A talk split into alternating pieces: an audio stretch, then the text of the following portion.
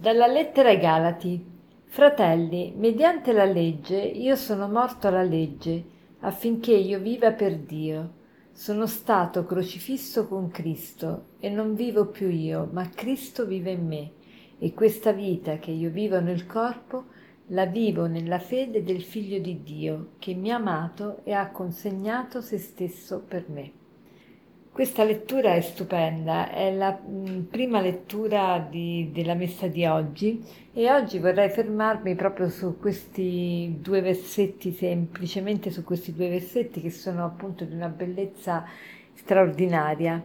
E sono tratti appunto dalla lettera Galati che è una lettera scritta da San Paolo che ci serve molto non solo per conoscere l'Apostolo ma anche per sapere come egli trattava i temi scottanti dell'epoca, particolarmente il tema della legge, il tema della grazia, il tema della libertà. E Paolo sappiamo che inizialmente era un fiero oppositore del Vangelo, ma tutto cambia quando fa l'esperienza di Gesù sulla via di, di Damasco. Gli appare Gesù, o meglio, vede una luce che lo acceca e che gli dice Saulo perché mi perseguiti. Saulo è il nome ebraico di Paolo. E dopo quell'esperienza Paolo eh, si fa battezzare e da allora vive per Cristo. Si può dire che esiste una sola vita, la vita di Cristo in Paolo e la vita di Paolo in Cristo, ossia Paolo è un tutt'uno con Cristo. Dopo il battesimo capisce bene quello che è avvenuto. Nel battesimo muore l'uomo vecchio e nasce l'uomo nuovo. Muore l'uomo vecchio, il Paolo vecchio, e nasce l'uomo nuovo che si riveste di Cristo. E, e, e, chi è Cristo? E Cristo è colui che ha dato la vita per Paolo, quindi anche Paolo vuole dare la vita per Cristo. È meraviglioso questo. E Paolo è un innamorato di Cristo. Il nome di Gesù nel Nuovo Testamento è presente 600 volte e 400 volte lo, soltanto nelle lettere, soltanto 400 volte, cioè per dire tanto, è presente nelle lettere, nell'epistolario pa- paolino. Quindi Cristo ha dato la vita de- per Paolo. Come ha dato la vita per Paolo? Facendo la volontà di Dio la volontà del Padre, così farà anche Paolo.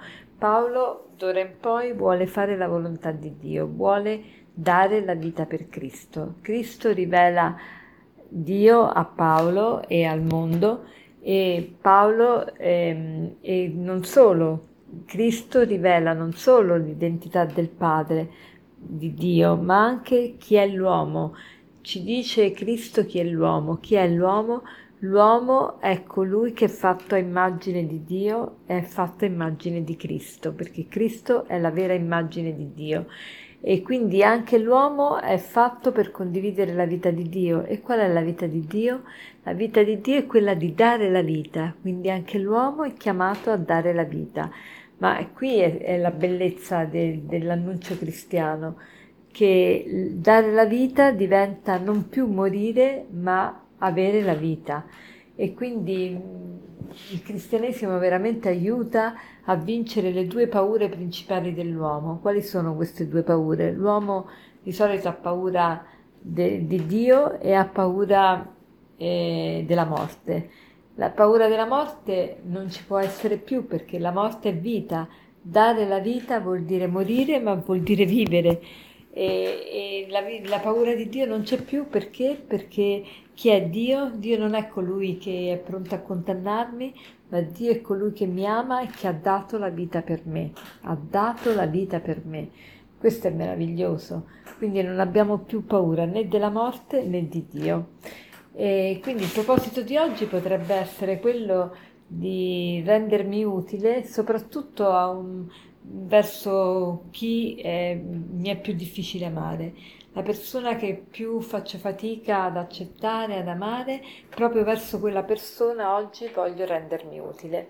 E concludo con un aforisma che prendo da Ralph Orreau, che è l'apostolo dei lebrosi, e che lui dice una frase molto bella.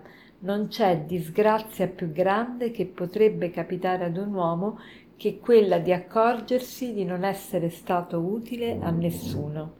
Non c'è disgrazia più grande che potrebbe capitare ad un uomo che quella di accorgersi di non essere stato utile a nessuno. Buona giornata.